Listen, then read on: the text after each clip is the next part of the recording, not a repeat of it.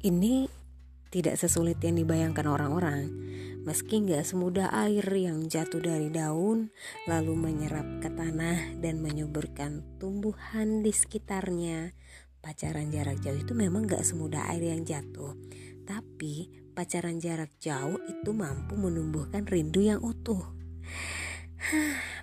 Cinta nggak hanya soal peluk memeluk, juga nggak hanya soal kecup mengecup. Bukan masuk e, maksud munafik hal yang begitu, tapi ada yang lebih luas dari itu. Namanya perasaan. Jadi hal yang sama sekali nggak akan bisa kamu beli di toko mana pun, juga nggak akan pernah kamu dapatkan di toko mainan mana pun, karena perasaan kan bukan untuk dimainkan. Dan begitu pun dalam hal pacaran jarak jauh itu bukan sebuah permainan. Nah, jika kamu sedang menjalani pacaran jarak jauh dan hanya ingin sekedar beranggapan hanya untuk main-main, please segeralah akhiri karena kamu itu akan membuat hati seseorang yang menjalani serius denganmu sebagai sebuah permainan dan itu sama sekali tidak menyenangkan. Ada banyak hal yang dipertaruhkan ya orang-orang yang sedang menjalani pacaran jarak jauh.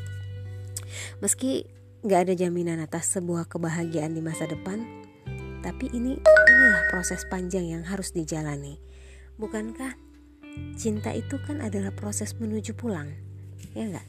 Berjalan menuju seseorang yang kelak kau sebut rumah dan menetap di sana hingga waktu menutup usia.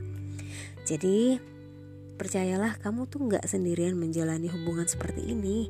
Ada banyak orang yang sedang dan sudah melewati masa-masa bagaimana sulitnya bertahan setia dan tetap menjaga apa yang mereka sepakati. Pada saat yang sama, begitu banyak orang-orang yang akan melemahkanmu. Mungkin ya bagi sebagian orang pacaran jarak jauh itu kan hanyalah cara untuk buang-buang waktu ah gitu ya jadi bertahan pada ketidakpastian nah nggak salah memang pandangan seperti itu tapi satu hal yang harus diyakini Nama lain dari cinta itu kan adalah ketidakpastian. Ya enggak? Orang yang pacaran bersebelahan rumah pun belum pasti akan berakhir indah loh.